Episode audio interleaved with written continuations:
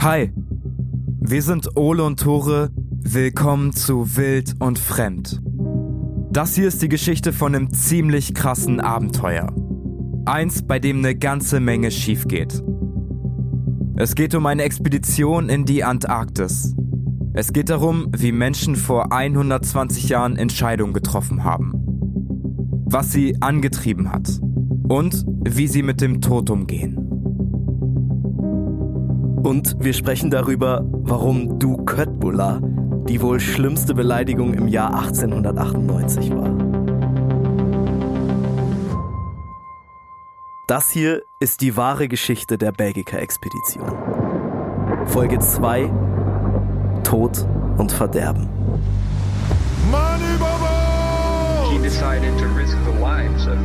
Da ist keine Freude, keine Hoffnung mehr zu Ganz, erkennen. ganz schlimm Vitamin D-Mangel. That was a disastrous decision. Man geht so sanft, ohne Kampf und sogar ohne zu leiden von dannen.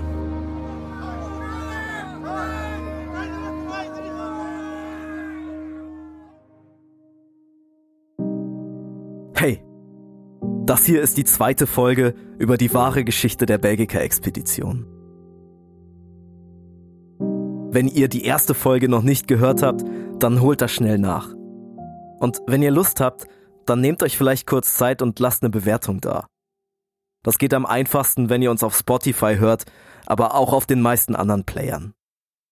In dieser Miniserie stecken ein paar geskippte Uni-Klausuren und ganz, ganz viel Arbeit. Wenn ihr uns ein bisschen was davon zurückgeben wollt, dann ist eine Bewertung die beste Gelegenheit. Das ist vielleicht eine ganz gute Stelle, um nochmal kurz die drei wichtigsten Männer für unsere Geschichte heute durchzugehen. Fangen wir an mit Adrien de Gerlach. Der Mann mit dem schwierigen Namen ist der Kommandant, also sozusagen der Chef der Reise, derjenige, der alle wichtigen Entscheidungen treffen soll. Dann gibt's noch Georges Lecointe, ebenfalls Belgier.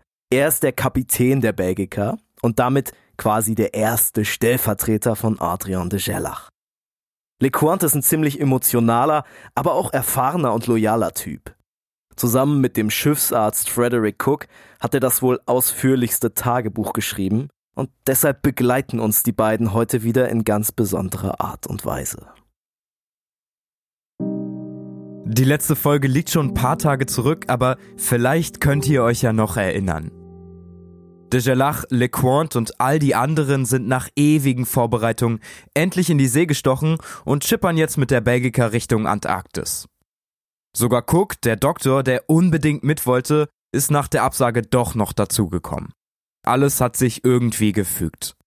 Aber wenn alles glatt gelaufen wäre, hätte die Folge wahrscheinlich keinen Platz in der Wild- und Fremdreihe gefunden. Die belgischen Matrosen um Van Damme und Wartsee meutern schon kurz nach Aufbruch. Könnt ihr euch noch an Lecointe erinnern? Wie wütend der war, dass die beiden sogar noch Geld dafür bekommen haben, nachdem sie vom Schiff geflogen sind? Tja, und dann ist die Belgica auf dem Riff aufgelaufen. Weil der Gerlach und Lecointe dachten, es wäre nicht so schlimm, mal kurz durch unkartierte Gewässer zu jetten. Jetzt stecken sie fest. Vor Feuerland, dem südlichsten Zipfel von Südamerika. Die Arktis wäre in greifbarer Nähe, aber die Belgica ist manövrierunfähig. Und es kommt noch schlimmer. Das ganze Schiff steht kurz davor zu sinken. Die Belgica hängt schief im Wasser, wie so ein gestrandeter Wal auf dem Trockenen. Lecointe und ein paar andere Männer hatten einen dicken Mast zwischen Bordwand und Felsen gerammt, die sogenannte Backbordstütze. Sie soll ihr Schiff eben davor bewahren, noch weiter zur Seite zu kippen. Und sie soll ihrer aller Leben retten. Die See ist stürmisch, wenn das Schiff sich weiter neigt, dann wird es Leck schlagen.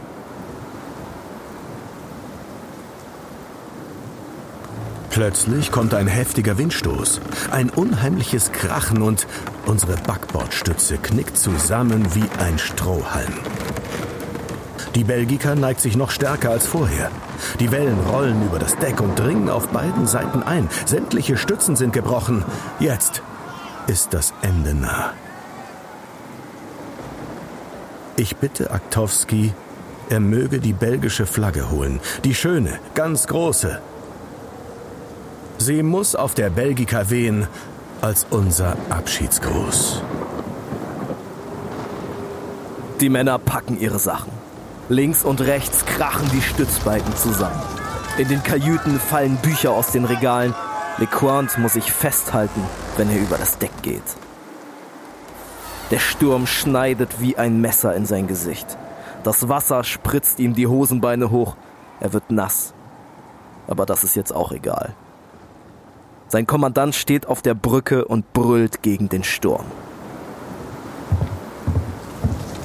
Ich gehe auf die Brücke zu de Jalach, der eine letzte Anstrengung versucht. Er lässt das Vormaßsegel setzen und meldet den Maschinisten, mit Volldampf vorwärts zu gehen.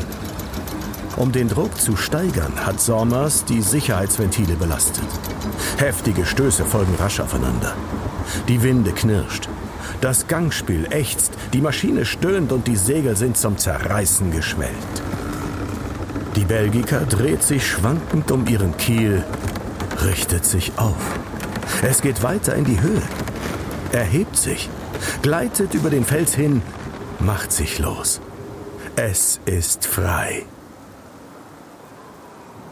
Artowski ist inzwischen mit der Flagge auf Deck zurückgekommen und lässt sie langsam hissen.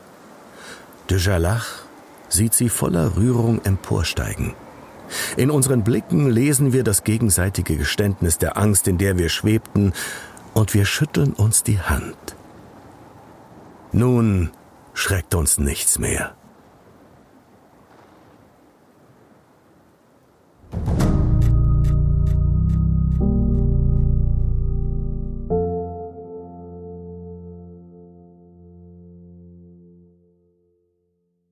Moin, herzlich willkommen zurück zu Wild und Fremd. Der Podcast, an den mein Englischlehrer damals nicht geglaubt hat. Ich bin Ole. Ich bin Tore und ich bin gespannt, wohin uns diese Überleitung führen wird. Wir haben viel übersetzt, vielleicht meinst du das? Nee, wir hatten beide den gleichen Englischlehrer. Ich weiß es, Herrn Ja. K. Wir nennen ihn Herrn K. Ich dachte schon, du sagst den Namen. Nein. Genau, wir hatten beide Herrn K. Tore und ich, wir hatten ziemlich unterschiedliche Schullaufbahnen. Also wir sind auch mit unterschiedlichen Ergebnissen das rausgegangen. nicht wirklich. Doch. Was hast du für ein Abi? Tore hat einen Einserschnitt auf ich jeden sag Fall. nicht, was ich für einen Schnitt hatte. Ja, aber komm, du hast genauso Abitur gemacht wie ich. so. Wir haben beide Abitur gemacht. Genau, das, das war eine Gemeinsamkeit. Und die zweite Gemeinsamkeit war, dass wir ein bisschen Probleme in Englisch hatten. Zumindest in den Klausuren. Und dieser gewisse Herr K. hat bei beiden von uns immer drunter geschrieben, schöner Aufsatz, super geschrieben, tolle Formulierung, aber alles viel zu blumig. Viel zu blumige Stimmt. Formulierung. Ja, ja, ja. Und bei Gott, diese ganzen blumigen Formulierungen kann ich in diesen Podcast packen. An so manchen Stellen macht es richtig Sinn. Also Grüße an Herrn K. Dankeschön. Ich habe immer so weitergemacht. Ich habe einfach weiter schlechte Englischklausuren geschrieben. Und jetzt hast du einen mittelmäßigen Podcast. Jetzt habe ich einen Nein. hoffentlich bald nicht. mittelmäßigen. ja, wie kommen wir von einem Englischlehrer zurück in die Folge heute? Tore, du bist der Mann für Überleitung. Ich überlege gerade. Blumig sieht es für. Oh, das ist gut. Das ist gut, das ist gut. Blumig sieht's jetzt auch für de Gerlach, Lequant, Cook und all die anderen Mitglieder der Belgica-Expedition aus. Denn sie sind frei. Hammer Überleitung und damit sind wir beim zweiten Teil von unserer Miniserie. Sie haben tatsächlich unfassbares Glück, denn ihr Schiff, die Belgica, kippt nicht zur Seite. Sie rutscht so ein bisschen an dem Felsen vorbei, steht dann wieder aufrecht im Wasser. Zugegeben, ein paar Schrammen am Rumpf erinnern noch an den Unfall, der Rest ist aber unversehrt. Sie können ihre Reise also fortsetzen. Es geht immer weiter Richtung Süden. Und die Temperaturen lassen erahnen, dass sie sich jetzt langsam aber sicher Richtung Antarktis bewegen. Am 19. Januar sehen sie ihren ersten Eisberg. Danach kommen immer mehr, manche treiben gefährlich nah am Schiff vorbei. Die Belgica meandert sich durch ein Labyrinth aus weißen Gebirgen. Immer voran. Trotz des Nebels lässt der Gerlach die Maschine konstant auf 75 Umdrehungen laufen. Maximum. Er steht so nah vor seinem Ziel und will endlich, endlich dort ankommen. Ab und zu wechseln sie sich sogar am Steuer ab. Mal lenkt der Kommandant selbst und manchmal darf auch ein Matrose ans Steuerrad. Könnt ihr euch an der Stelle noch an Karl August Wienke erinnern? Das war ja so ein norwegischer Schiffsjunge, der aus der ersten Folge, der im Gegensatz zu diesen belgischen Matrosen völlig immun gegen jede Seekrankheit war. Das war der, der dann irgendwann neben Van Damme stand und die so mega unterschiedlich waren. Ja, ne? dieser krasse Kontrast auf jeden Fall. Und seit dieser Fast-Meuterei in Punta Arenas und der Entlassung von Van Damme und Warze ist Wienke tatsächlich befördert worden. Er arbeitet unablässig, eifrig und mit einer unglaublichen Begeisterung. Vielleicht darf er deswegen an diesem 22. Januar selbst ans Steuer der Belgica. Doch so ein großes Schiff wie die Belgica durch enge Gassen aus Eisbergen zu steuern, ist ganz schön kompliziert. Man muss sich ordentlich zusammenreißen und den Sturm und die Gischt ignorieren. Mittlerweile schneit es sogar. Die Wellen türmen sich vor dem Bug und platschen auf das Deck. Wienke steht am Steuer, reißt es herum. Wieder hat sich eine Welle über die Reling auf die Planken ergossen.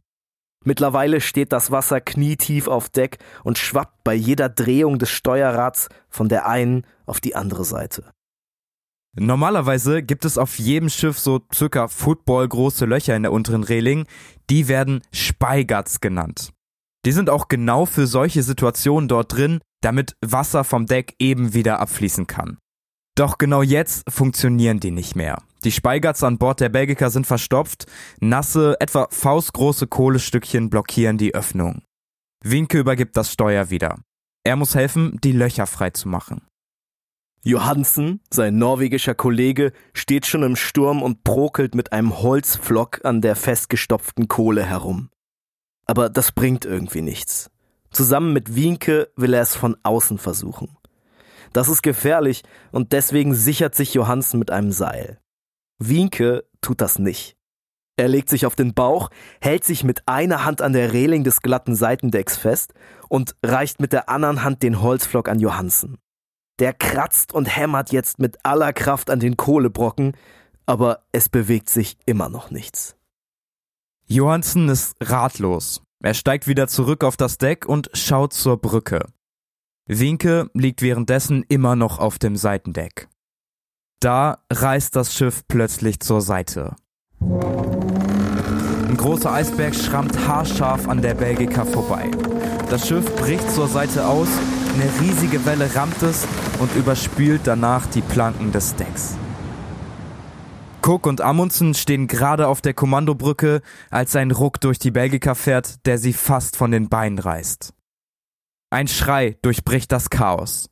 Johansen fährt erschrocken um. Die Stelle, auf der Winke noch Sekunden vorher neben ihm lag, ist leer. Amundsen und ich standen gerade auf der Brücke und beobachteten ein schwarzes Objekt auf Kurshöhe.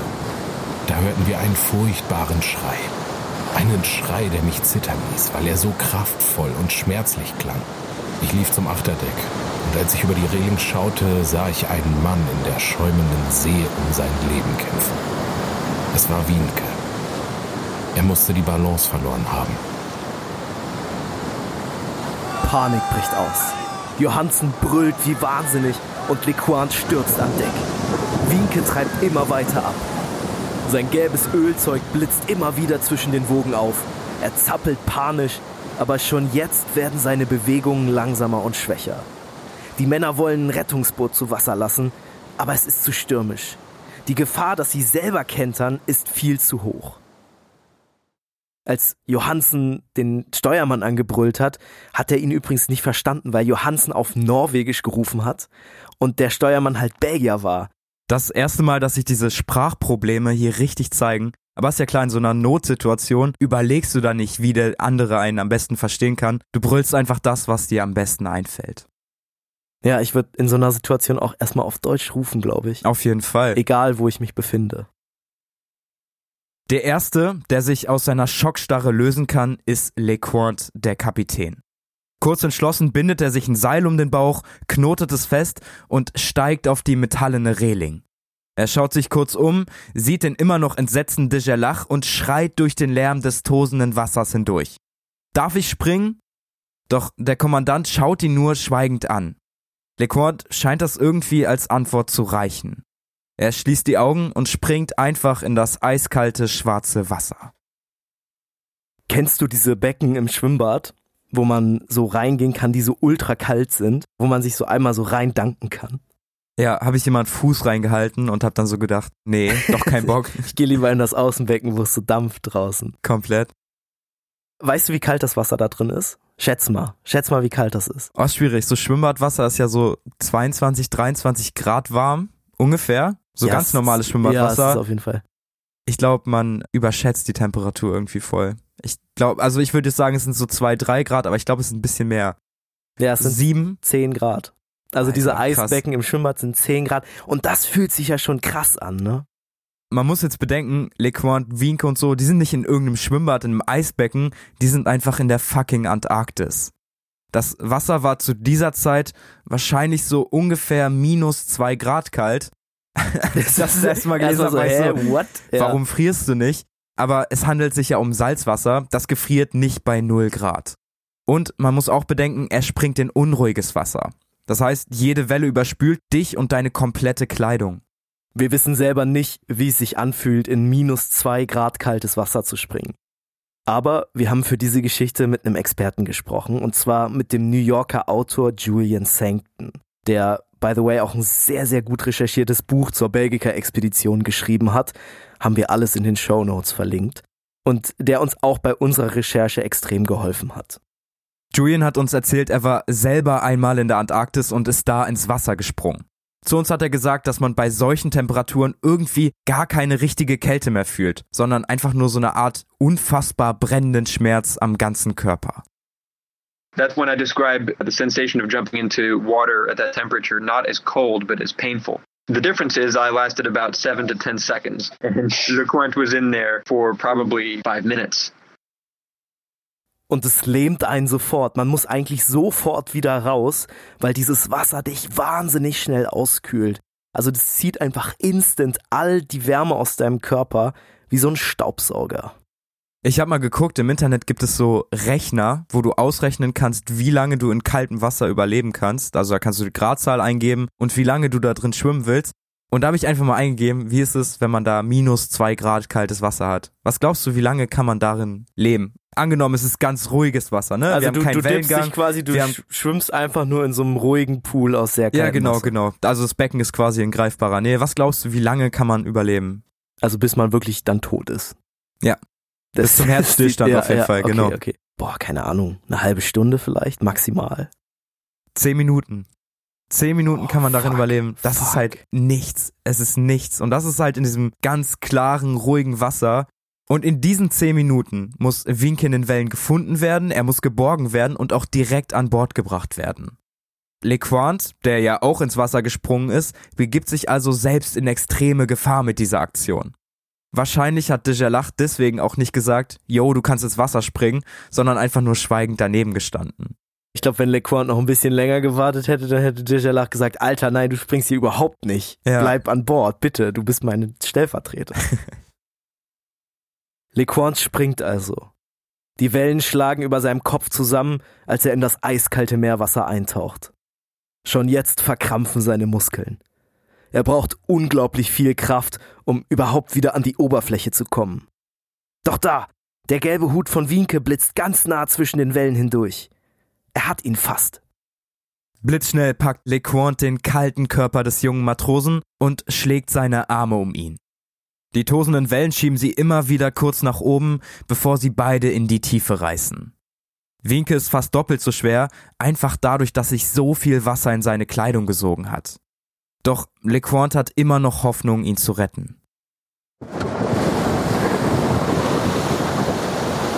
Da Wienke ganz nah am Schiff war, rief ich voller Hoffnung hinauf, man solle uns an Bord ziehen. Wienke starrte leblos, mit weit geöffneten Augen ins Leere. Er hielt den Mund geschlossen und atmete heftig durch die Nase. Da nahm ich Wienke fest in meine Arme, aber die Kräfte ließen mich im Stich. Die Wellen sind mittlerweile so hoch, dass sich die Männer an Deck bei jeder Schwankung des Schiffs auf gleicher Höhe mit Wienke und dem auch immer schwächer werdenden LeQuant befinden. Johansen, Wienkes Kollege, der sich irgendwie verantwortlich für die ganze Situation fühlt, beugt sich über die Reling. Da bekommt er Wienkes linke Hand zu fassen. Er packt so fest zu, wie er kann. Währenddessen ziehen die Männer an LeQuants Sicherungsseil, um ihren Kapitän samt Wienke wieder an Bord zu bringen. Kurz sieht es so aus, als hätten sie es geschafft. Doch dann rutscht Wienke aus Johansens Griff und fällt in ein Wellental. Die Männer sehen jetzt auch, wie schlimm zugerichtet ihr ehemaliger Schiffsjunge ist. Sein Gesicht ist schwarz verfärbt, die Augen starren ins Leere und weißer Schaum bedeckt seinen weit aufgerissenen Mund.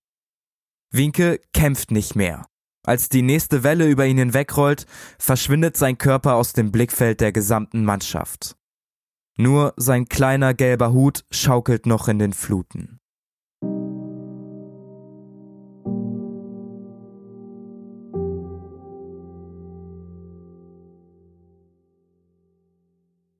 LeQuant steht zitternd und halbnackt in der Offiziersmesse. Er ist geschockt und muss immer wieder schluchzen. Ihn konnten die Männer wieder an Deck ziehen, aber Wienke ist ihm entglitten. Die Belgiker lässt den Sturm hinter sich und geht vor einer kleinen, schneebedeckten Insel vor Anker. Irgendwie klar, dass die Stimmung an Bord völlig zerschlagen ist. Fast alle haben Winkes Schrei gehört und sein aufgedunsenes Gesicht gesehen. In der Nacht halten sie dann abwechselnd Totenwache auf Deck. Es ist still, der Sturm hat sich mittlerweile beruhigt. Das Wasser schwappt gegen die Bordwand. Der Atem bildet kleine Wölkchen, die geräuschlos in den Nachthimmel steigen. Besonders LeQuant hat die ganze Sache ordentlich mitgenommen. Der heutige Tag wird ihm noch lange in Erinnerung bleiben. Während der endlosen Wache, die ich an dieser Unglücksnacht auf Deck verbrachte, sah ich immerfort Wienke, wie er mit aufgerissenen Augen leblos von den Fluten fortgerissen wird. Das muss eine unglaublich gedrückte Stimmung an Bord gewesen sein. Stell dir vor, du startest eine Expedition, bist noch nicht mal an deinem Ziel und schon stirbt der erste Mann. Wienke war ein super beliebter Mann bei jedem in der Mannschaft.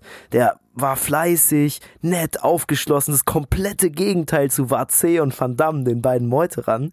Die sind auf dem Weg nach Hause, haben Geld noch bekommen und erzählen wahrscheinlich in ganz Belgien, was für eine Kackexpedition das ist. Und Wienke kann nie wieder nach Hause.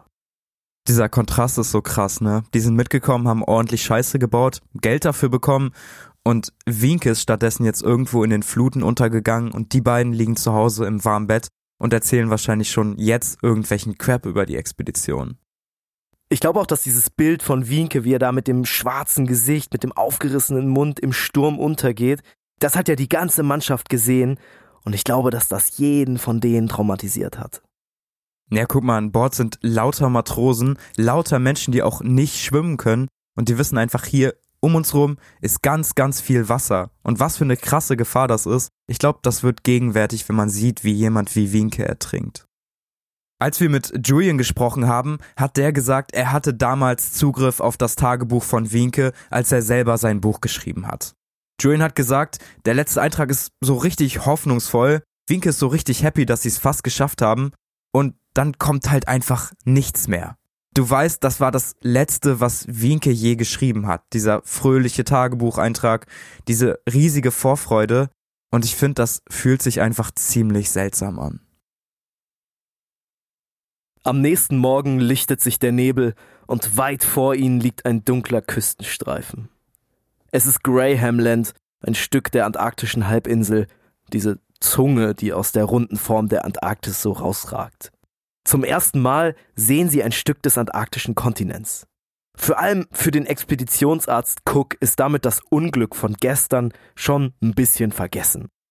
Auf diesen Moment hat er so lange gewartet.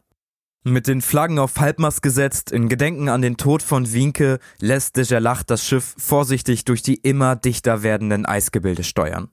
Manchmal schrammen sie nur ganz knapp an kleinen Inseln oder an Untiefen vorbei weil nichts davon auch in irgendwelchen Karten eingezeichnet ist. De Gelach benennt eine Insel nach der anderen, während sie immer weiter Richtung Süden fahren. Dieses Commitment, dieses unglaubliche Selbstvertrauen, dass schon irgendwie alles gut gehen wird und auch so ein bisschen dieses Fuck it, wir segeln da jetzt durch, das beeindruckt vor allem einen Offizier der Gruppe. Und zwar Roald Amundsen. Der ist 26, Norweger, damals durch Zufall auf die Expedition aufmerksam geworden. Er hat sich dann eigentlich als Matrose beworben und auch einen ziemlich cuten Brief an de Gerlach geschrieben. Wir konnten den einsehen, da steht drin, ja, ich möchte mich erkundigen, ob sie noch einen Platz in ihrer Mannschaft haben, vielleicht. Schon süß. Ja, mega. Aber de Gerlach hat halt gesehen, okay, der hat Abitur, der hat ein Patent als Steuermann und er kann Skifahren, was damals quasi one in a million war. Und deswegen hat de Gerlach ihn gleich in leitender Position eingestellt. Roald Amundsen also. Der Name ist uns schon bei der Recherche sofort ins Auge gesprungen und vielleicht haben einige von euch den auch schon vorher gehört. Der gleiche Mann wird nämlich 13 Jahre später in einem Rennen gegen den Briten Scott als erster Mensch überhaupt den geografischen Südpol erreichen. Das ist, by the way, auch eine unfassbar entbehrliche Reise gewesen und die wird ganz, ganz sicher auch bald einen Platz in unseren Folgen finden. Auf jeden Fall, auf jeden Fall. Trotz seiner eigentlich noch relativ jungen 26 Jahre ist Amundsen damals schon so ein richtig kerniger Typ, kann man sagen. das passt gut. Safe, ja. aber der ist halt einfach unfassbar wissbegierig, er ist ehrgeizig und so sucht er sich in der Mannschaft schnell Vorbilder und strebt denen nach. Das sind für ihn vor allem der Kommandant, der Gerlach, klar, und der Schiffsarzt Cook. Mit letzterem hat er irgendwie auch eine ganz besondere Verbindung. Die standen ja zusammen auf der Kommandobrücke, als Wienke in den Wellen verschwunden ist. Cook und Amundsen hat dieser Vorfall irgendwie zusammengeschweißt. In den nächsten Wochen sieht man sie immer häufiger an Deck stehen. Manchmal, wenn die Belgiker im eisigen Wasser vor irgendeiner Insel liegt, machen sie zusammen auch kleine Ausflüge. Dann klettern sie auf Berge, die sie vom Schiff aus gesichtet haben. Manchmal hängen sie über eisigen Schluchten, Seil an Seil, richtig mit so einer Kletterausrüstung, während die Belgiker tief unter ihnen zwischen den Schollen liegt. Zweimal rutschen sie fast ab. Einmal rettet Cook ihnen das Leben, einmal Amundsen. Und während die restliche Mannschaft zunehmend skeptisch wird und sich fragt, warum sie denn so weit ins Eis fahren müssen, freuen sich Amundsen und Cook mit jedem Kilometer mehr auf das Abenteuer. Mittlerweile ist auch Mitte Februar, das heißt in der Antarktis bricht der Spätsommer an. Die Nächte kann man irgendwie kaum zählen, denn es wird nur für ein paar Stunden dämmerig. Die Temperaturen liegen so ungefähr um den Gefrierpunkt rum. Das ist ziemlich warm für antarktische Verhältnisse. Die Belgica gleitet durch kristallklares Wasser in eine kleine Bucht, umsäumt von schneebedeckten Hügeln. Der Himmel leuchtet strahlend blau. Irgendjemand hat diesen Ort später Paradise Bay genannt. Auf Google Maps gibt es schon 79 Bewertungen für diesen Ort. Fast alle haben 5 Sterne. Viele schreiben auch, sie waren da und das wäre das schönste Fleckchen Erde, was sie je gesehen haben. Im Sommer besuchen Buckelwale die Küste, im Winter treiben riesige, blau schimmernde Eisberge im Wasser. Vielleicht in dieser Bucht, aber auf jeden Fall irgendwann zu dieser Zeit, entdeckt die Crew einen kleinen Eselspinguin. Der hat weiße Flecken auf den Augen und so einen ganz roten Schnabel. Eigentlich sollte er den Wissenschaftlern übergeben werden, die den dann töten, präparieren und irgendwie einlegen. Aber die Mannschaft kann sich nicht von diesem kleinen Eselspinguin trennen. Sie adoptieren ihn und nennen ihn BB. Also, das ist eigentlich ein weiblicher Name. Ich wollte gerade sagen, klingt nicht so besonders männlich. Ja, aber das war egal. Die haben den einfach aufgenommen, gepflegt und sich einfach gefreut, dass der da ist. Die Wissenschaftler bitten den Kommandanten, ein letztes Mal an Land gehen zu dürfen. De Gerlach willigt ein, obwohl er das Gefühl hat, dass sie nicht mehr viel Zeit haben. Die Belgica-Expedition soll ja so weit wie möglich nach Süden kommen, das geht aber nur, wenn das Wasser noch befahrbar ist und nicht schon zugefroren ist. Dafür ist dem Kommandanten aber jedes Risiko recht. Nach dem kurzen Landgang der Wissenschaftler lässt der Gerlach die Dampfmaschine wieder auf Hochtouren laufen und manövriert schnell aus der engen Bucht. Weißt du, an wen de Gerlach mich immer wieder erinnert? An so einen ungeduldigen Vater auf irgendeiner Wanderung, der mit seinen Kindern unterwegs ist und dann immer wieder sagen muss, ja, das ist ein toller Baum, aber komm, wir müssen jetzt endlich wieder nach Hause. Da liegt mein Bier im Kühlschrank, nicht, dass es zu kalt wird. Das ist auch ein krasser Gegensatz zu dem de Gerlach, den wir in der ersten Folge kennengelernt haben. Ne? Da war er ja super zögerlich, bei der Meuterei konnte sich nicht richtig durchsetzen. Und jetzt sagt er halt hier, Leute, wir müssen weiter, ist mir scheißegal, wir fahren hier jetzt durch, wir halten hier nicht nochmal an. Also da ist jemand, der sehr gut mit strengen Zeitplänen umgehen kann. Safe, aber es ist auch klar, de Gerlach ist der Hauptverantwortliche für die Expedition. Wenn es gut läuft, dann bekommt er den ganzen Ruhm und von dem sind sie noch ein bisschen weit entfernt. bis sie den Rekord geknackt hätten, der damals galt für die Menschen, die am weitesten nach Süden vorgedrungen sind, damals von James Ross aufgestellt, fehlen echt noch ein paar hundert Kilometer. Sie erreichen 68 Grad südliche Breite und sind damit noch 10 Grad von dem Rekord entfernt, den James Ross damals aufgestellt hat. Die Belgiker bahnt sich tuckernd ihren Weg durch die Eisschollen. Das Sommerwetter weicht den ersten Herbststürmen, die Nächte werden länger und die Luft wird kälter. Jeden Tag werden die Kanäle mit offenem Wasser enger. In diesen Tagen steht de Gerlach oft an Deck und starrt den Horizont an. Im leichten Schneetreiben ruft er ab und zu Befehle und lässt den Motor der Maschine immer wieder neu anfeuern. Nachts knackt es jetzt auch häufiger um sie herum, das Meerwasser gefriert nämlich und der Belgiker wächst ein Ring aus Eis um den Rumpf. Jeden Morgen ist er größer und jeden Morgen lautet der Befehl weiter nach Süden. Die offenen Kanäle hinter ihnen schließen sich über Nacht. Mittlerweile bricht die Belgica durch das Meereis und hangelt sich von offener Wasserstelle zu offener Wasserstelle. Lange kann das nicht mehr gut gehen. Und eigentlich müssen sie auch noch zurück. Doch Dejalach macht keine Anstalten umzudrehen. Schweigend steht er immer noch jeden Tag an Deck und starrt in die Ferne, während sich das Eis immer enger um die Belgica legt.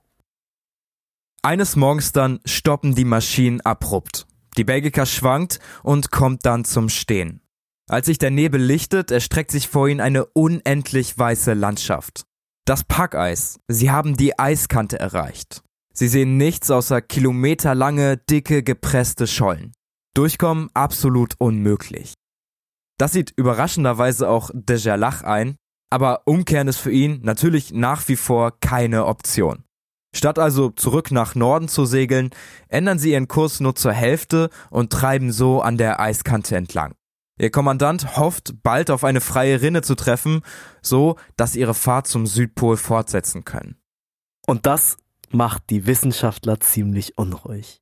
In der Nacht vom 23. Februar fragte Gerlach sie verschwörerisch, was sie denn davon halten würden, diesen Winter nicht zurückzufahren, sondern ihn hier auf der Belgica im Eis zu verbringen. Da kann man eigentlich schon eine Prognose abgeben, ne? Was die Leute dazu sagen werden. Maybe not.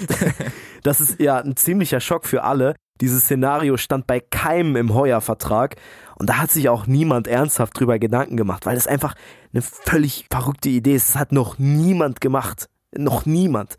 Und das ist klar, die Männer haben Angst. Schon jetzt hören sie nachts, wie das Eis am Rumpf knackt und knirscht. Die Belgica ist ja auch noch angeschlagen von dem Unfall in Feuerland. Es ist also mehr als fraglich, ob sie einen ganzen Winter zwischen meterdicken Schollen überhaupt aushalten wird. Es ist also absolut kein Wunder, dass sich die gesamte Mannschaft gegen den Vorschlag von Dejalach ausspricht. Auch Cook, der Expeditionsarzt und einfach der einzige, der jemals einen Polarwinter erlebt hat, hält das Ganze für eine ziemlich gefährliche Idee. Artowski, der Geologe, fleht sogar Dejelach förmlich an, endlich umzukehren.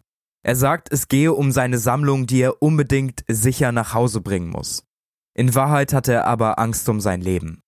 Dejelach hört nur schweigend zu und nickt. Vielleicht spielt er sogar ein bisschen Verständnis vor, aber in Wirklichkeit hat er sich längst entschlossen. Sollten sie in den nächsten Tagen die Möglichkeit bekommen, weiter nach Süden zu segeln, würde er genau das tun.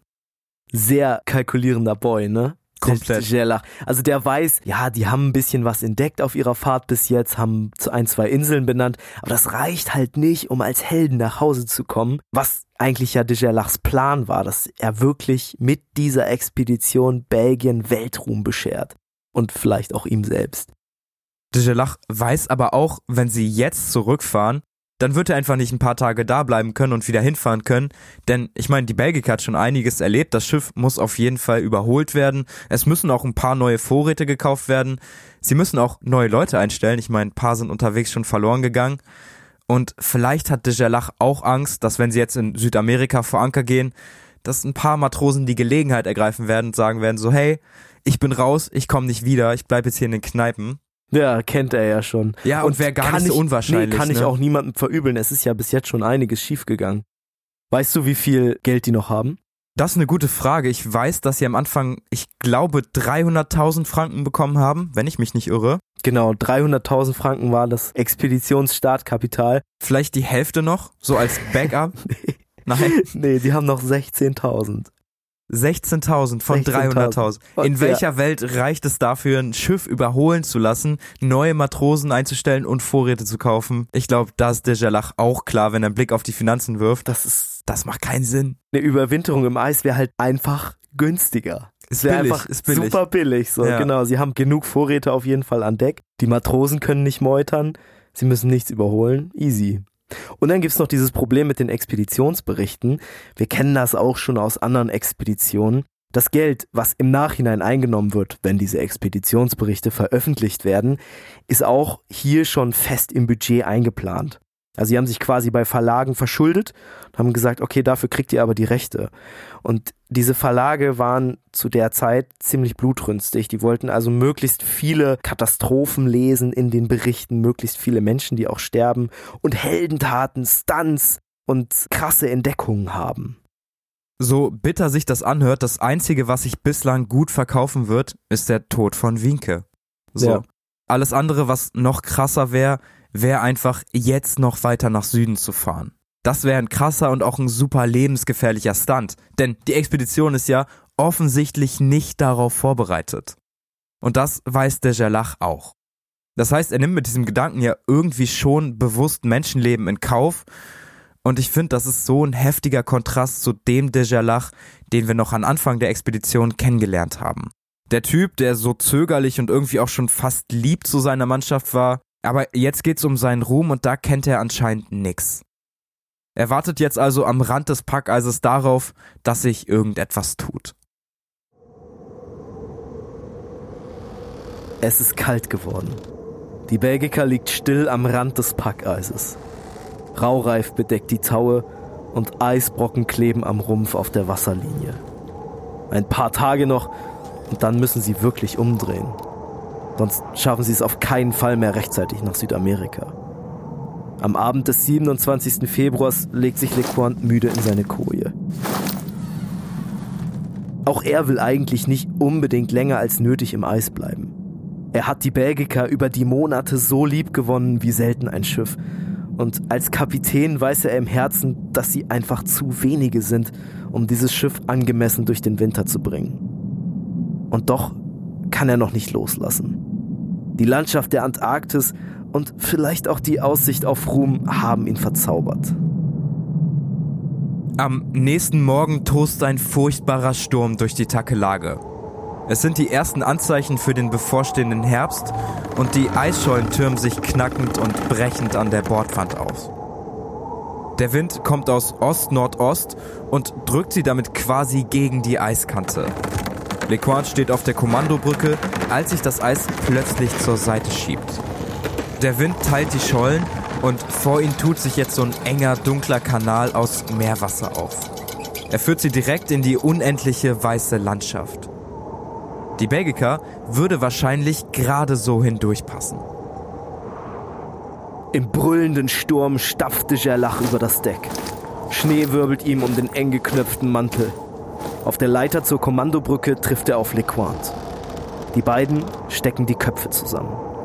Sie sprechen nur ganz kurz. Der Sturm weht ihre Worte auseinander. Am Ende schütteln sie sich die Hand. Es ist eine Entscheidung gefallen. Eine, die nur der Kapitän und der Kommandant besprochen haben. Sie beide allein sind ab jetzt für das verantwortlich, was kommt. LeQuant lächelt, als er zum Steuermann sagt, Kurs nach Süden.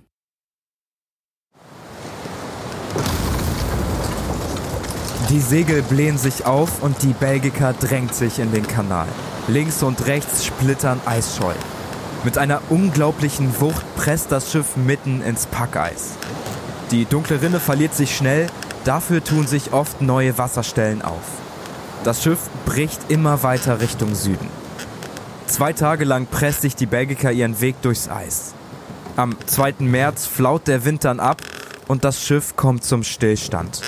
Ein bisschen können sie noch manövrieren, aber hinter ihnen haben sich alle offenen Rinnen schon längst geschlossen. Zwei Tage später notiert LeQuant das Unvermeidliche. De Gerlach wusste, dass wir unser Leben aufs Spiel setzen. Mit größter Mühe kam das Schiff noch zwei Meilen weiter südlich.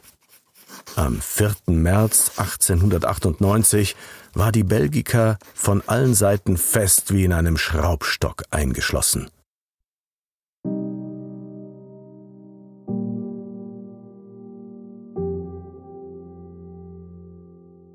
An Bord werden die Segel aufgerollt. Die Landschaft um sie herum sieht aus wie eine weiße, stille Wüste.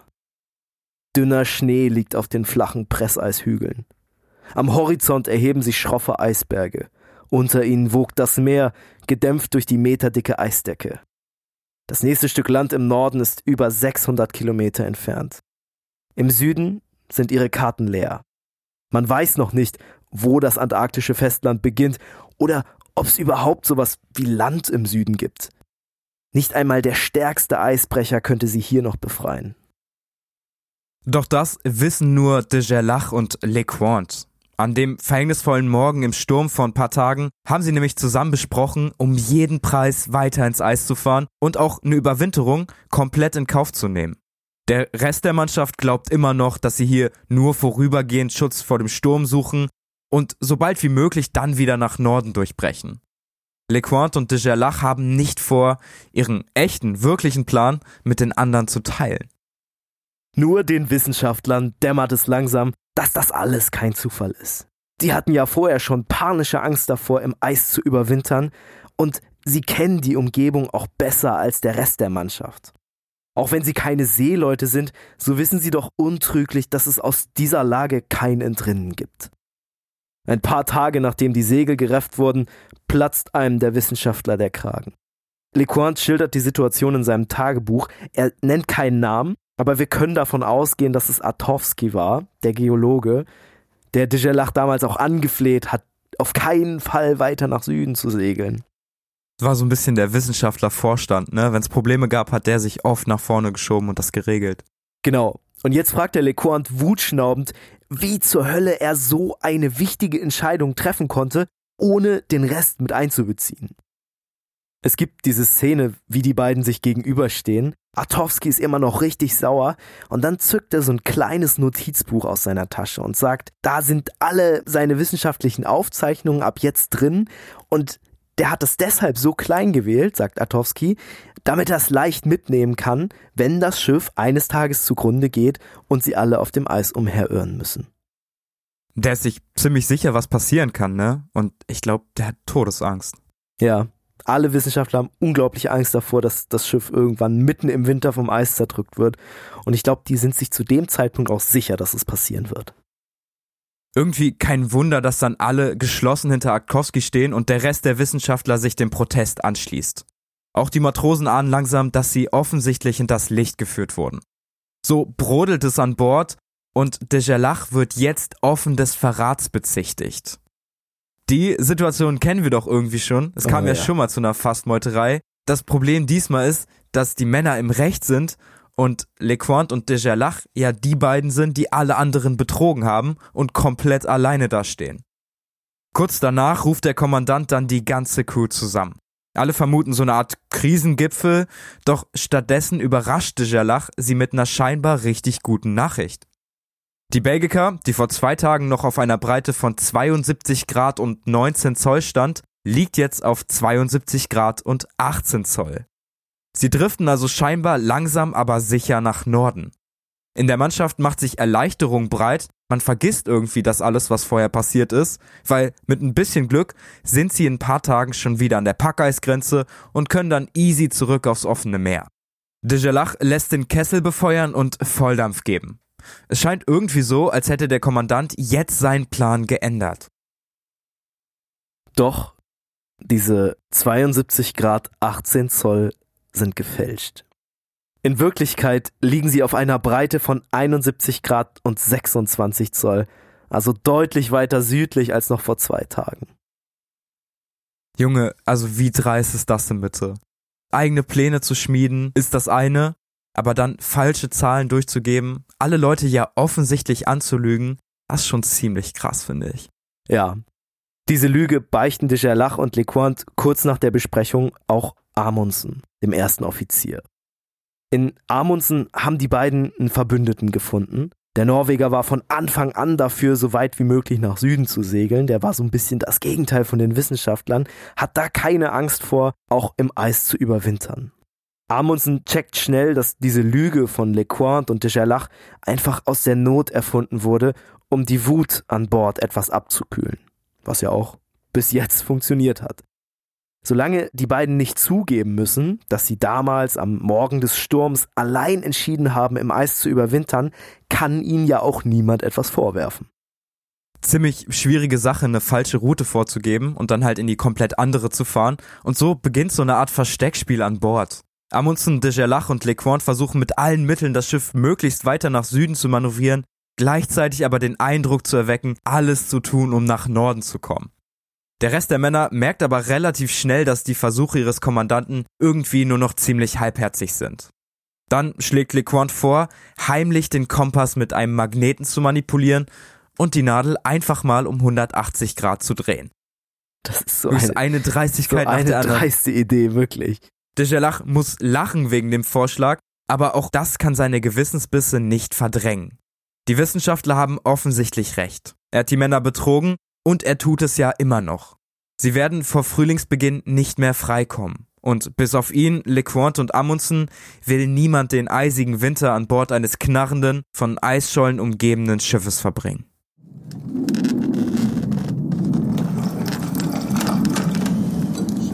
Die Mitglieder des Stabs, die nur mit Widerwillen überwintern, stellen bei jeder Gelegenheit fest, wie wenig wir dazu vorbereitet sind.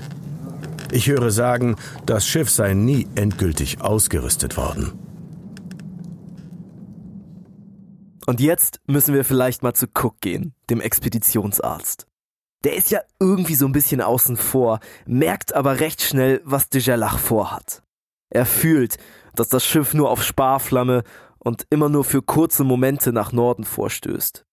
Vielleicht erzählt ihm Amundsen, sein neuer bester Freund an Bord, auch von der manipulierten Positionsangabe. Cook beginnt, die Männer eingehend zu beobachten. Er ist der erfahrenste Mann an Bord, was Überwinterungen in Polargebieten angeht. Und trotzdem, oder vielleicht gerade deshalb, hat er de Gerlach eindringlich davor gewarnt, so ein Risiko einzugehen. Cook weiß, dass ihr Überleben hauptsächlich von zwei Faktoren abhängt. Dem Zustand der Belgiker, ihrem Zuhause, und dem Zustand der Männer. Cook hat in dem Zusammenhang auch gesagt, dass dieser Ärger gegen de Gerlach so eine Art Ventil war, einfach mal so die generelle Wut rauszulassen. Und das hat ziemlich gut geklappt. Das ist auch so ein allgemeiner Klassiker bei Polarexpeditionen. Voll. Da sammelt sich ja voll oft Wut an und immer wird irgendwie ein Sündenbock gesucht. Wir kennen das ja zum Beispiel auch aus der Shackleton-Expedition. Und BB stirbt. Dieser Pinguin, den sie gefunden haben. Der frisst auf einmal nichts mehr und verendet dann. Voll der Rückschlag, ne? Ja. Ich meine, der war für alle irgendwie so eine Art Haustier. Der ist ja mal an Deck so ein bisschen rumgelaufen, war irgendwie süß. Und der ist jetzt auf einmal nicht mehr da, auch wenn er keinen direkten Nutzen für die Expedition hat. Gar nicht, der hat ja auch gegessen von den Vorräten. Also eigentlich war er so- sogar negativ. Ja, aber halt einfach so eine psychische Konstante im Leben der Männer, ne? Ja, so eine kleine Stütze, irgendwie was Freundliches aus dieser unfreundlichen Gegend.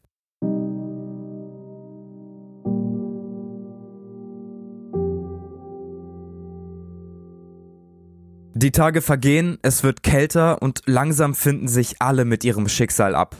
Der Ärger gegen den Kommandanten verraucht dann auch irgendwann und es kommt sogar etwas wie trotzige Fröhlichkeit auf. Abends hört man dann wieder hoffnungsvolle Gesänge vom Vorderschiff und einer der Matrosen packt sogar sein Akkordeon aus und spielt.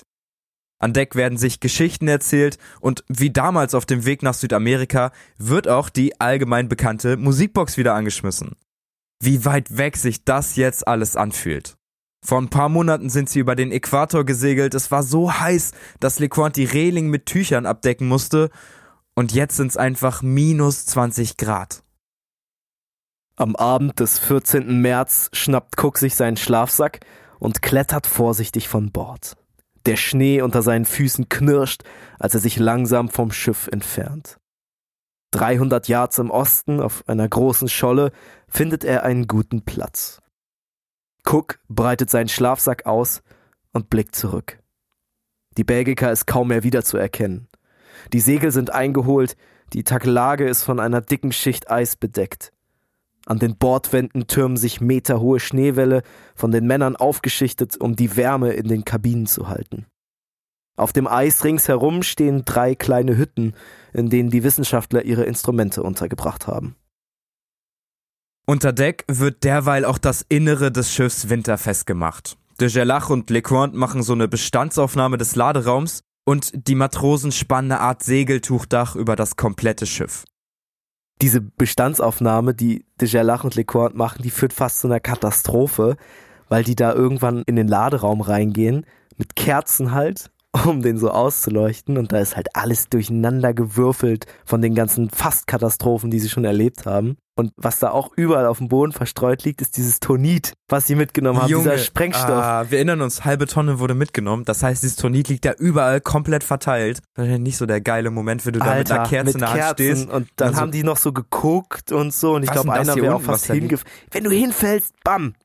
Ja, vor allen Dingen, dann bist nicht nur du tot, sondern das Es ganze Schiff alles, ist weg. Ja, es ist das ganze Schiff weg. Super risky, was die beiden da veranstaltet haben.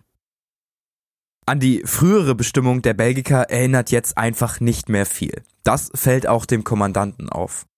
Der Gerlach schreibt, sie seien ab jetzt keine Seefahrer mehr. Viel eher erinnere ihr Schiff an die Herberge einer ganzen Gefangenenkolonie. Und das kommt auch nicht von ungefähr. Unter Deck ist es dunkel, stickig und feucht. Die Innenseite der Bordwände ist schwarz und mit Ruß verklebt. Die Öfen brennen permanent, um die Temperatur irgendwie bei 10 Grad halten zu können. Dadurch stinkt aber auch der letzte Winkel nach Robbenfett. Als Kommandant und Kapitän haben de Gerlach und Lecointe jeweils eine eigene Kabine. Der Rest muss sich dann aber in großen Gruppen in die übrig gebliebenen engen Räume quetschen. So auch zum Beispiel Cook, der Expeditionsarzt, der sich mit drei Wissenschaftlern kleines Quartier am Gang teilt. Zum Lüften haben sie nur so ein winzig kleines Bullauge, so kann die schmutzige Luft einfach kaum entweichen. Auf einem Rundgang über das Schiff bleibt Lequant lange in der kleinen Kabine stehen. Und ich finde, seine Beobachtungen hören sich irgendwie metaphorisch an. Man kann sich vorstellen, wie dieser Verschlag aussah. Die Schlafsäcke, Pelzmäntel, Wollkleider und die elf Pfeifen von Danko verbreiten einen nichts weniger als hygienischen Geruch. Wir können nicht lüften. Man kann nur schwer atmen. Seltsame Träume plagen die Schläfer. In der vergangenen Nacht schrie Danko als begeisterter Artillerist unbändig: Doch, doch, das Kontingent muss erhöht werden. Cook rief: All is all right. Während der arme Artowski schmerzhaft stöhnend von zerbrochenen Thermometern träumte. Cook war übrigens ein Typ, der sich nicht so oft gewaschen hat. Der hat auch seine Sachen nicht so oft gewechselt. Also so ein richtiger Stinkepeter. Junge, ist dann halt echt Feierabend, vor allem wenn du so ein Mini-Fenster hast, was du irgendwie eh kaum lüftest, damit es nicht zu kalt wird und wo dann halt auch keine Luft raus oder reingeht, ne? Steht dann alles. Es stinkt schlimmer als in der Jungsumkleide nach dem Sport. Es muss richtig, richtig stickig und eklig gewesen sein. Vielleicht auch deswegen hat sich Cook an diesem 14. März dazu entschieden, draußen zu übernachten. Er will sich abhärten gegen die Kälte und der Enge ihres winzigen Quartiers wenigstens für einen Moment entfliehen. Um Mitternacht kuschelt er sich in seinen Rentierschlafsack auf das Eis. Vom Schiff schallen Hammerschläge und einzelne Akkordeontöne herüber. Sonst ist es still. Die Belgica mit ihren kahlen Masten und dem gefrorenen Tauwerk liegt da wie das halbverschneite Skelett eines riesigen Wales. Cook klappern die Zähne. Als erfahrener Polarforscher hat er seine Fellkleidung abgelegt und liegt nun nur mit Unterwäsche im Schlafsack. Die ersten Minuten zittert jeder Muskel seines Körpers. Langsam gewöhnt er sich an die Kälte. Und dann bricht der Himmel in Flammen auf. Im Süden strahlt ein goldgelber Vorhang aus tanzendem Licht am Nachthimmel. Es wird immer stärker und taucht die ganze Szenerie auf dem Eis in gedämpftes Licht. Wie ein funkelndes Band zieht er sich über den gesamten Südhimmel. Kleine Flecken huschen über den Teppich aus Licht und es scheint, als würde dieser riesige goldene Vorhang langsam im Wind hin und her wehen. Cook ist einer der ersten Menschen, die das südliche Polarlicht in seiner vollen Pracht beobachten können. Auch an Bord der Belgica richten sich alle Köpfe Richtung Himmel. LeQuant steht schweigend an Deck und schaut überwältigt nach oben. Als sich das Schauspiel gegen zwei Uhr nachts dem Ende entgegenneigt, holt LeQuant das Fernrohr an Deck und sucht gedankenverloren den Horizont ab. Da! Im dämmerigen Licht liegt etwas Schwarzes auf dem Eis. Angespannt starrt LeQuant auf das längliche Etwas, was sich in etwa 300 Yard Entfernung vor dem Schiff hin und her wälzt. Ohne Zweifel. Das ist eine Robbe. Ich laufe schnell in die Kajüte, nehme mein Gewehr und lade. Währenddessen kann Cook nicht schlafen. Jetzt ist es wieder dunkel auf dem Eis und der unerbittliche Wind pustet ihm kalt ins Gesicht. Sein Bart ist mit Eis bedeckt und seine Haare sind am Schlafsack festgefroren. Er dreht sich hin und her und findet schließlich auf der windabgewandten Seite eine halbwegs bequeme Position. Hätte er sich auf die andere Seite gelegt, hätte er wahrscheinlich das Blitzen von Lequans Gewehr gesehen. Es ist direkt auf ihn gerichtet. An Deck starrt Lequant angespannt in die Dämmerung. Die schwarze Robbe auf dem Eis scheint sich nicht mehr zu bewegen. Sie würde eine ordentliche Menge Blubber für den Ofen hergeben. Sein Finger hängt am Abzug. Ein, zwei Schüsse und er hätte sie. Das Töten von Robben ist auch mittlerweile Alltag geworden. Viele Männer haben sich dran gewöhnt, auch wenn es niemanden besonders Spaß macht. Aber sie brauchen die Fettschicht der Tiere einfach für den Ofen und wer weiß, vielleicht auch irgendwann das Fleisch. LeQuant steht also immer noch an der Reling und zielt auf das schwarze Ding auf dem Eis. Doch dann, plötzlich, überkommt ihn Mitleid. Das arme Tier hat sich vermutlich verirrt und liegt deshalb so nah am Schiff. LeQuant nimmt dann das Gewehr herunter und lässt es zurücklegen. In dieser Nacht kann er kein Tier töten. Am nächsten Morgen sitzen alle Offiziere am Frühstückstisch. Cook erzählt, er hätte letzte Nacht wegen der Kälte fast kein Auge zubekommen. Verwundert fragt ihn LeQuant, wo er denn geschlafen habe. Na, draußen auf dem Eis, sagt Cook. Erst da wird allen klar, wie knapp sie in der letzten Nacht an einer Tragödie vorbeigeschrammt sind. Junge, was, was für eine wilde Situation. Lequan steht da, das Gewehr im Anschlag. Cook liegt auf dem Eis. Wenn er sich umdreht, guckt er also quasi direkt in den Lauf. Und das wirklich so, nur weil LeQuant Mitleid mit der Robbe hatte, ist da nichts passiert. Sonst hätten sie einfach jetzt ihren Expeditionsarzt erschossen. Das wäre absolute Katastrophe gewesen. Und ich verstehe auch nicht, warum sich da niemand abgesprochen hat. Also entweder hätte ja einer von Cooks Zimmergenossen mal sagen, der Arzt ist nicht da heute, oder Cook hätte sagen können, hier, Achtung, ich penne heute auf dem Eis. Bitte ja, er selber und es ab. ist dunkel draußen und ja. er ist in so einem schwarzen Schlafsack, man sieht nicht so viel von ihm. Und irgendwie ist das Ganze nur so eine kleine Anekdote in einer ganzen Reihe von Beinahe-Unfällen, die sich in dieser Zeit ereignet haben. Einfach nur, weil die Absprache gar nicht vorhanden war teilweise. Ja. Während die Tage langsam aber beständig kürzer werden, wächst zumindest eine gewisse Routine an Bord. Die Matrosen verbringen den Tag damit, große Eisblöcke aus dem Packeis zu schneiden und sie zu schmelzen, um Trink- und Waschwasser herzustellen. De Gerlach hatte, vielleicht auch nach einer Begegnung mit dem ungewaschenen Cook, angeordnet, dass sich alle mindestens einmal die Woche gründlich waschen müssen. Die Wissenschaftler nehmen ihre Arbeit in den kleinen Hütten und im Labor auf der Belgica wieder auf. Sie messen Magnetfelder, angeln merkwürdig aussehende Tiefseefische und machen teilweise sogar kurze Skiausflüge. Atowski, der Geologe, mit dem kleinen Heft, wo er jetzt seine wissenschaftlichen Aufzeichnungen reinschreibt. Stimmt, in der Angst, dass sein großes da zurückgelassen wird, wenn sie auf dem Eis unterwegs genau, sind. Genau, genau. Der entdeckt bei seinen Lotungen im Wasserloch fast zufällig, dass die Antarktis aus einer riesigen Landmasse bestehen muss. Das ist eine bahnbrechende Erkenntnis. Das wird alles so in so einem Nebensatz erwähnt und das ist einfach eine so krasse Entdeckung. Ich meine, die Menschen wussten wenig über die Antarktis. Sie wussten, da ist irgendwie Land, vielleicht eine kleine Insel, vielleicht noch irgendwie ein halber Kontinent. Aber dass es einfach eine feste Landmasse ist und nicht wie am Nordpol irgendwie so eine Ansammlung von kleineren und größeren Schollen, das ist einfach komplett neu. Das ist die größte wissenschaftliche Entdeckung, die, die man zum Südpol eigentlich machen kann ja. und die sie bislang auf dieser Reise auch gemacht haben. Es ist bis jetzt ja nur eine Theorie, aber diese Lotungen unterstützen das einfach extrem. Die Männer versuchen in jeder Woche mindestens einmal irgendwas zu feiern. Egal ob Geburtstag, Ostern oder Nationalfeiertag, Hauptsache, sie können den riesigen Vorrat an Champagner an Bord würdig verkosten. In der Offiziersmesse ist es dann warm und behaglich, es gibt ein mehrgängiges Menü, was aber nur aus faden Konservenessen besteht. Du hast also dreimal graue Soße auf dem Teller. Lecker. Wow, statt einmal dann dreimal einfach das gleiche. Drei Gänge. Aber es gibt Champagner und die Musikbox spielt. Während diesen langen Tagen ist jede Abwechslung willkommen. Rakowica, einer der Biologen, zeigt deshalb immer seine täglich angefertigten Karikaturen. Wenn man ehrlich ist, die sehen nicht so besonders gut aus, nicht so der beste Zeichner, aber irgendwie finden alle seine Bilder super funny. Rakowica hat zu der Zeit auch eine kleine Fehde mit Atowski, dem Geologen, der herausgefunden hat, dass der Südpol eine ganze Landmasse ist. Es ist wahrscheinlich auch irgendwie so eine Art Wissenschaftler-Beef.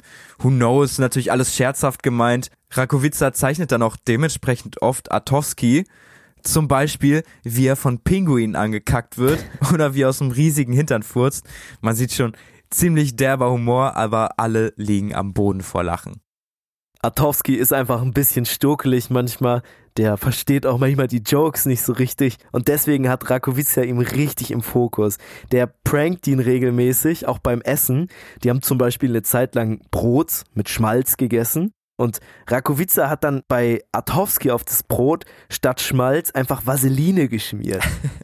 Aber dieses äh, Schmalz, was die da gegessen haben, war halt schon so alt und so ranzig, dass Atowski einfach keinen Unterschied gemerkt hat und diese Vaseline-Brote sich in mehreren Scheiben reingedrückt hat.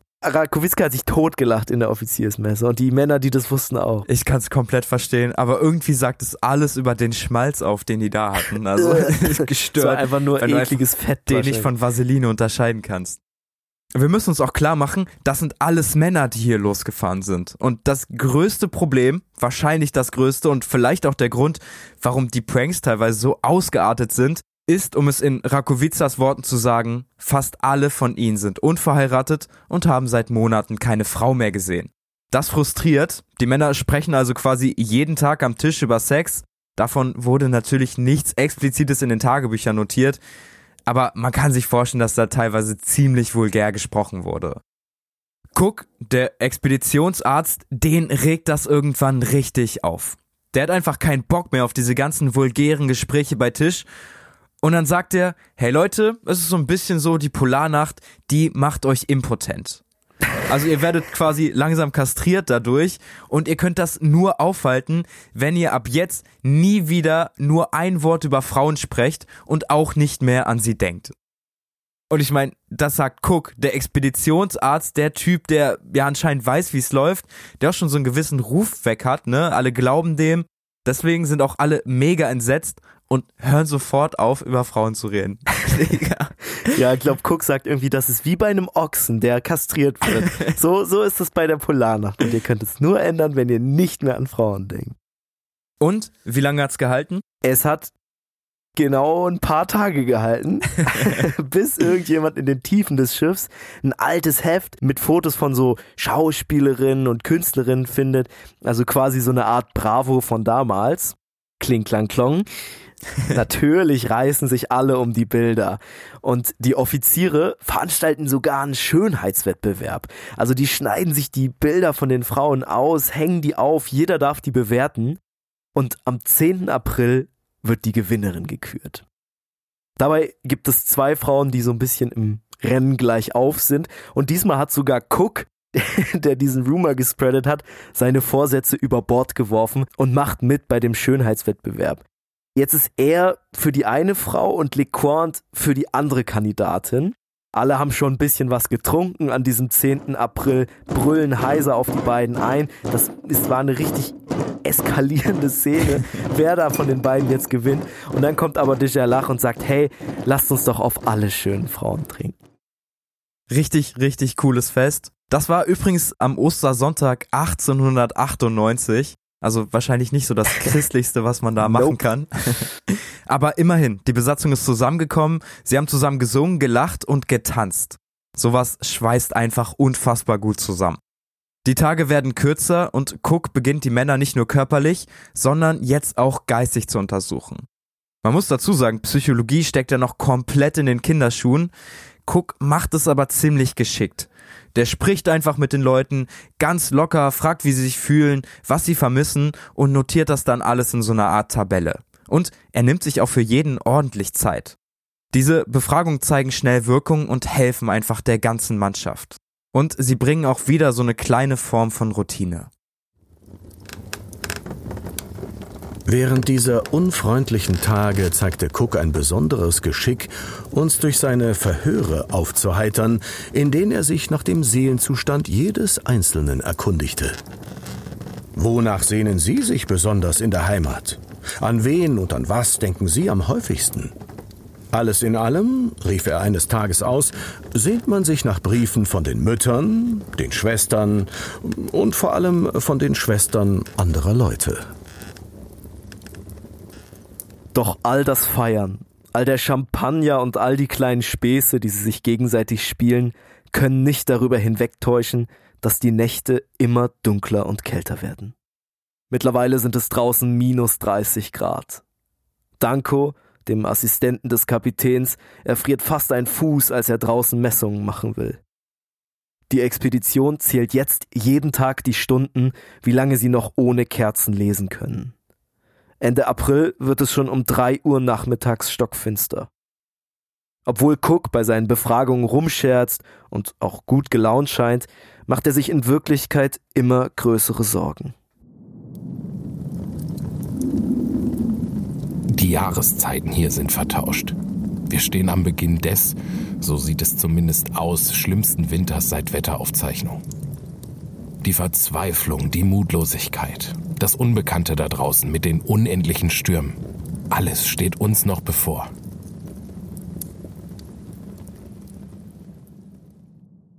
Ihre Kleidung ist ständig klamm. Es gibt kaum Möglichkeiten zum Lüften und die wenigen Luken, die sie haben, müssen schnell wieder geschlossen werden. Eines Tages entdeckt Cook dann, dass die dünnen Matratzen in den Kojen einfach mal von unten vereist sind. Am schlimmsten sind dann aber die warmen Tage. Dann gefriert die Feuchtigkeit des Atems eben nicht mehr an den Wänden und alles wird nass. An Deck ist es nicht viel gemütlicher.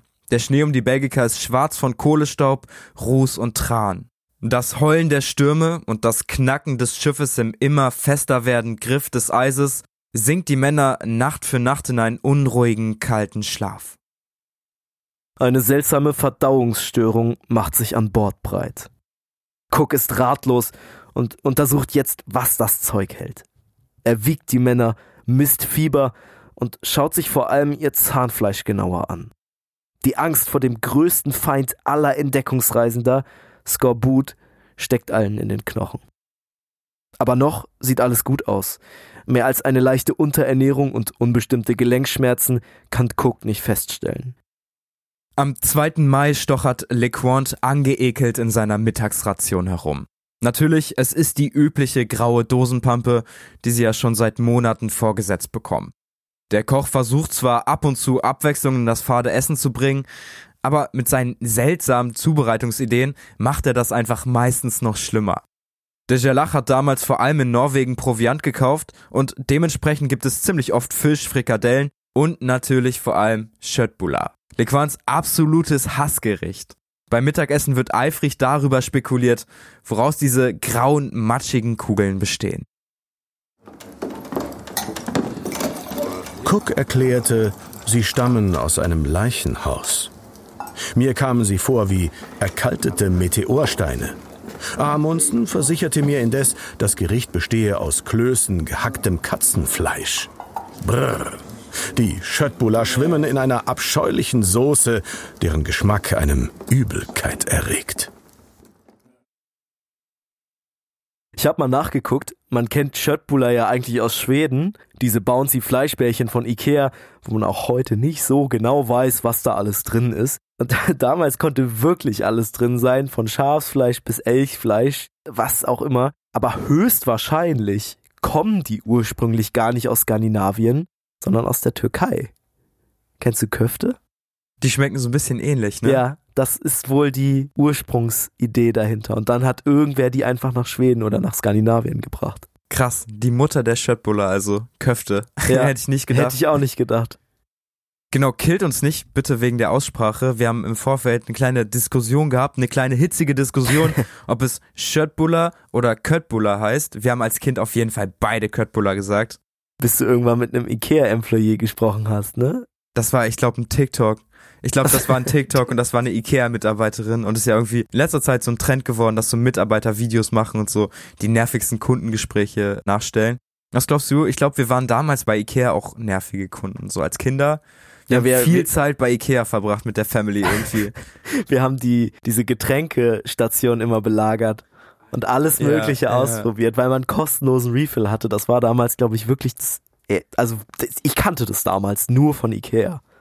Stimmt, stimmt. Und da war es auch so die einzige Möglichkeit, weil das Essen ja auch immer relativ günstig war und Mama und Papa dann gesagt haben, okay, hier verzichten wir mal auf das mitgebrachte Brot, hier dürft ihr mal richtig was essen.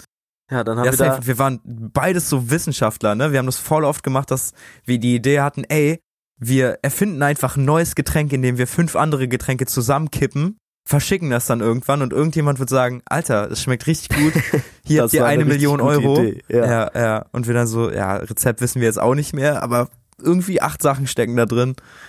Das ist schon eine meiner Favorite Erinnerungen an meine Kindheit. weißt du noch, wie ich einmal bei Ikea verloren gegangen bin? Oh, stimmt. Mama Da- und Papa wollten dich ausrufen lassen fast, ne? Ja, da bin ich denen hinterhergelaufen und da gibt's ja immer so Abkürzungsgänge für die Leute, die nicht einmal durch die komplette Wohnzimmerwelt laufen wollen, um eine Lampe zu kaufen.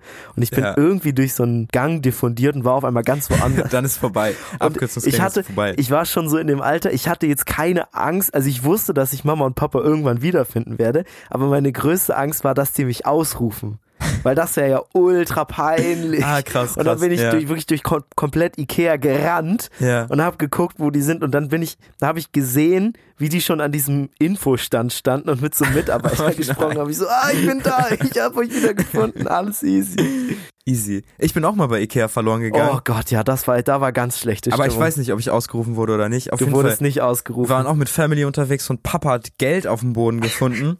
Zehner, hat sich dann ja. kurz so provisorisch umgeguckt, aber stand niemand. Ich glaube, es waren Zehner ja, oder ja, so. es ne? war nur ein Zehner. hat er dann eingesteckt und ich war so ein bisschen so, aha, nee, ich muss jetzt auch Geld finden hier. Ich war echt neidisch und ich meine, das ist ein Typ, der ein paar tausend Euro im Monat verdient und ich krieg hier 50 Cent Taschengeld pro Woche. Eigentlich habe ich die 10 Euro doch verdient. Ja, nichts davon abbekommen, habe ich selber nach Geld gesucht, so lange, bis ich einfach mal verloren gegangen bin. Ja, ich weiß noch, du bist immer, hast dich immer weiter von uns entfernt. Ja. Warst irgendwann. Rate mal, wer keine 10 Euro gefunden hat, sondern nur Ärger bekommen hat. Natürlich ich. Zurück zu den Schöttbuller. Alle auf der Belgica haben sie gehasst. Bis auf Amundsen vielleicht, der sie ja kennt als Norweger. Rakovica hat sogar versucht, die Dinger irgendwie zu untersuchen, um zu schauen, was da überhaupt drin ist. Schafft es aber nicht so richtig. Sein Fazit lautet nur, da sind tierische und pflanzliche Dinge drin irgendwie. Aber Wow, ist auch, warum wow. sind da pflanzliche Dinge drin? So, das ist doch eigentlich ein Fleischbällchen. Eigentlich schon, ja, du kannst es, glaube ich, strecken, ne? Es ist so ein, so Ja, ein Food, was wenn- du mit allem strecken kannst und es wird immer ungefähr ähnlich schmecken. Das Wort Schöttbuller wird auf jeden Fall an Bord zu einer Bezeichnung für alles Schlechte. Also wenn es zum Beispiel irgendwie Anschiss vom Kommandanten oder so gab, dann haben die Männer sich gewarnt und haben gesagt, Achtung, Schöttbuller. Und es geht sogar noch ein bisschen weiter. Es wird auf einmal die allerschlimmste Beleidigung. Das war so das Abstoßendste, was man zu jemandem sagen kann. Einfach, du Schöttbuller. Und dann war der andere auf 180 direkt. Ja, es gibt auch die Story, also LeQuant hat die ja am meisten gehasst. Für LeQuant war das wirklich der Endgegner in dieser Zeit. Und der geht irgendwann zum Kommandanten und sagt, hey, ich kann das einfach nicht mehr essen. Kannst du mir nicht irgendwie erlauben, die Köttbuller das nächste Mal selber zuzubereiten? Vielleicht kann ich da ja irgendwie noch was reißen. Wenn ich die Vollmacht in der Küche kriege, esse ich vier Stück davon, ohne zu blinzeln. Und Dejalach sagt, ja, klar, mach. Und dann geht LeQuant in die Küche, vermischt die Köttbullar mit Zwieberkrümeln und Schmalz, versucht die also so ein bisschen so zu frittieren, wie so diese Kugeln beim Bäcker, kennst du die? Diese gebackenen, frittierten Kugeln mit so Zucker drauf oben. Mit Zucker drauf? Ja, safe, safe. So, die, heißt, also- die haben immer so ganz, ganz weirde Namen. Bei jedem Bäcker ist es anders, ne? Da will man die so, immer nicht bestellen. Ich möchte bitte die herzigen Winterbeutel. Ja, genau. Stehst da so. Ja. Ach, Sie wollen die herzigen Winterbeutel. Ich möchte das da, genau. Ich vermeide es immer Namen auszusprechen, aber Bäckermeisterinnen schreien dann immer durch den Laden. Ich mag die super gerne, diese Winterbeutel, aber die Schöttbuller, die LeCointe sich da aus der Küche zaubert, die stinken richtig, richtig eklig. Sogar noch ekliger als vorher. Aber LeCointe hat ja versprochen, dass er vier von den Dingern ohne zu blinzeln isst. Das muss er jetzt auch tun. Dujalach lässt sich das Schauspiel nicht entgehen, grinst ihn an und LeQuant wirkt diese vier Schöttbuller runter. Also so richtig Verbesserung kriegst du aus dem Dosenfutter nicht raus. Auf jeden Fall nicht. Und LeQuant war die ganze Sache sogar einen richtig langen Tagebucheintrag wert. Der kann sich einfach nicht vorstellen, dass er jetzt vier von den Dingern im Blut hat. Und er hat am Ende so einen ganzen Absatz darüber geschrieben, dass er Angst hat, dass seine Kinder das von ihm erben werden. Also irgendwie diese Schöttbuller-Gene. Schöttbuller, so. die, die ihm jetzt Und im Blut rumgeistern. Es ist irgendwie ja. so ein bisschen witzig geschrieben, aber es manifestiert sich auch so eine gewisse Angst dazwischen, dass es wirklich weitergegeben werden kann. Schon krass. Und du hast im Absatz auf jeden Fall Schöttbuller und Köttbuller beides gesagt. Das heißt, wir haben jetzt absolute Freiheit, wie wir es aussprechen. Um den furchtbaren Geschmack der Ration zu verdrängen, entwickeln die Männer eine Strategie. Schon vor dem Mittagessen fangen sie an, hitzig über politische Themen zu diskutieren. Diese Diskussion führen sie fort, wenn das Essen aufgetragen wird und auch während sie sich die Löffel mit der grauen Pampe in den Mund schieben. Vertieft in diese Diskussion versuchen sie so, den Würgereiz zu unterdrücken. Während einer dieser Diskussionen kommt es zum Eklat. Im Eifer des Gefechts ruft LeQuant dem Biologen Rakowitza zu, er sei ein Anarchist. Das war damals schon eine fiese Beleidigung. Und deswegen springt Rakowitza auf und schreit, was? Schöttbu! Und kann sich, kann sich gerade noch so beherrschen. Auch diese ständigen Witze über Schöttbuller können nicht darüber hinwegtäuschen, dass die Stimmung in der Messe immer noch gereizt ist. Kein noch so intensives Gespräch kann den Geschmack der Dosenkost irgendwie erträglich machen. An diesem Abend bekommt LeQuant wieder kaum etwas herunter. So langsam staut sich in ihm auch Wut auf. Als Kapitän hat er keine Einsicht in die Proviantplanung, aber es wundert ihn immer mehr, warum sie so wenig Abwechslung im Speiseplan haben. Nach dem Abendessen konfrontiert er dann also seinen Chef Adrien de Gerlach. LeQuant argumentiert, es gibt einfach nur zwei Möglichkeiten. Entweder es gibt Proviantmangel und dann muss er das als zweiter Kommandant ja schließlich wissen, oder es gäbe genug und vor allen Dingen hochwertigere Lebensmittel. Dann müssen sie dringend die Ration erweitern. De Gerlach schaut ihn entgeistert an. Ja, sagt er, sie hätten auf jeden Fall genug. Aber was sollte denn die Presse sagen, wenn die später über die Expedition schreibt? Nicht, dass sie denken, sie würden sich hier auf Staatskosten vollfressen. Da platzt LeQuant zum ersten Mal der Kragen. Er schnaubt, dass er sich nicht im geringsten um irgendeine Presse kümmert, vor allem nicht um die in der Antarktis. Er verlangt sofort, den Speiseplan aufzustocken. Die beiden Männer diskutieren noch lange, aber am nächsten Tag unterzeichnet der Kommandant eine lange Liste mit neuen, besseren und reichhaltigeren Rationen. Ihr Expeditionsarzt Frederick Cook hofft einfach, dass sich durch den neuen Speiseplan auch diese merkwürdigen Verdauungsbeschwerden der Expedition langsam widerlegen werden. Doch es ist das Gegenteil der Fall. Die Männer bekommen Bauchschmerzen, Blähungen und Übelkeit. Die meisten haben sogar schon nach ein paar Bissen einfach keinen Hunger mehr. Dazu kommt eine unerklärliche Müdigkeit. Und der Arzt, der noch nie in seinem Leben irgendwas Vergleichbares gesehen hat, der macht sich jetzt ziemlich große Sorgen. Unsere Herzen schlagen schwächer als sonst und manchmal sehr unregelmäßig. Auf die kleinsten Reize von außen reagieren sie in erschreckender Weise. Wenn wir herumlaufen, steigt der Puls auf 110. Die Sonnenstrahlen scheinen irgendetwas Essentielles in sich zu tragen, was das Herz braucht und steuert. Ohne Sonne verhält es sich wie ein Motor ohne Steuerung. Die Hälfte der Männer klagt über Kopfschmerzen und Schlaflosigkeit. Manche sind ständig müde, obwohl sie neun Stunden schlafen. Am 17. Mai zeigt sich die Sonne noch einmal am Horizont, bevor sie dann für 70 Tage nicht mehr aufgehen wird. LeQuant hockt an diesem Tag an Deck, um zum letzten Mal ein Fetzen Tageslicht zu erblicken. Es ist nur ein blasser Schimmer im Norden, der das Packeis für ein paar Minuten in dunstiges Licht tauchen wird. Es ist kalt, ein eisiger Wind weht. LeQuant steht auf der Kommandobrücke und starrt in das Zwielicht. Er blinzelt und schaut nochmal. Weit im Westen, mitten auf dem Eis, blinkt ein bläulich-grünes Licht. Wie ein Feuer flackert es immer wieder auf und verschwindet dann. Und es scheint näher zu kommen. Mitten im Dunkeln bewegt es sich auf die Belgica zu. LeQuant stürmt unter Deck und ruft die Mannschaft zusammen. Alle versammeln sich auf der Kommandobrücke und starren in die Finsternis. Da ist es wieder. Das Licht schimmert über dem Eis. Den Männern läuft ein Schauer über den Rücken. Der Himmel ist vollständig bedeckt und dann die Farbe. Dieses Licht kann nicht von der Sonne oder von dem Mond kommen. Es muss etwas sein, was sich auf dem Eis befindet. Und es scheint immer näher zu kommen. Das muss eine super unheimliche Szenerie gewesen sein. Es ist neblig, dunkel, LeQuant chillt da alleine an Deck und dann sieht er da dieses Licht. Und es bewegt sich auch noch auf die Gruppe zu. Zumindest schreibt Cook das in seinem Tagebuch. Und ganz im Ernst, da würde ich auch Angst kriegen. Ich meine, stell dir das mal vor, du bist alleine in einer weißen, leeren Eiswüste und dann kommt da irgendwie so eine Art Irrlicht auf dich zu und du hast keine Ahnung, wo das herkommt. Die Männer sind in völlig unbekannten Gebieten. Das darf man halt nicht vergessen. Die Karten sind halt völlig leer. Niemand weiß, was es dort vielleicht trotz der Kälte für Lebewesen gibt. Also das ist ein legit Point, dass die Leute glauben, hier, hier leben Menschen oder Tiere oder was auch immer. Safe, das ist so, als würde man heute irgendwie einen Planeten entdecken. und da so ein blaues fliegen. Blinken, da denkst du ja genau. auch, Alter, was ist hier los? Safe, so, vielleicht und du kannst es ja nicht mit dem erklären, was du kennst.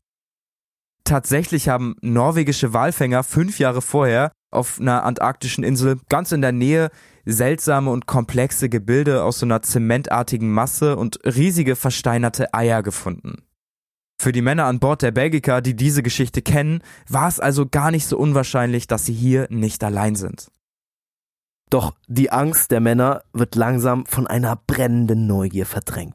Wenn das hier Zeichen einer irgendwie entwickelten Zivilisation sind, dann müssen sie dieses ergründen. Einer von ihnen muss das Schiff verlassen.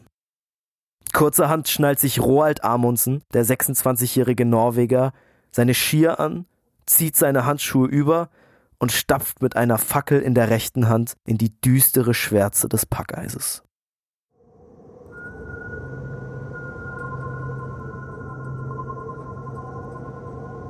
An Bord sehen die Männer, wie Amundsens Gestalt immer kleiner wird. Der gelbe Schein seiner Fackel und das blaue Leuchten kommen immer weiter aufeinander zu.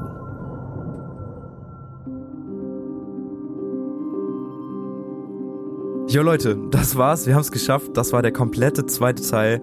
Ich glaube, wir können jetzt schon mal versprechen, es werden noch einige ausführliche Teile folgen, damit wir die ganze Geschichte hier einfangen können. Und es wird auf jeden Fall noch sehr wild werden. Das können wir auch versprechen. Vergesst auf jeden Fall nicht die Bewertung, wenn euch die Folge gefallen hat. Es macht uns beide happy und es hilft auch echt krass von anderen Leuten ernst genommen zu werden. Ich meine, wir haben ein Interview bei Julian Sankton angefragt, einem Bestseller-Autor, und der hat einfach Ja gesagt, ne? Ich meine, der lebt in New York und der hat einfach gesagt, yo, ich hab Bock mit euch beiden zu reden. Und dann hat er mit uns zwei Idioten fast genau. zwei Stunden lang gesprochen. Safe. Das kommt auch noch auf euch zu. Ihr werdet auf jeden Fall noch ein paar Ausschnitte hören. Einen habt ihr ja heute schon gehört. Es hat unfassbar Spaß gemacht und ich freue mich anders auf die anderen Teile. Ich freue mich auch.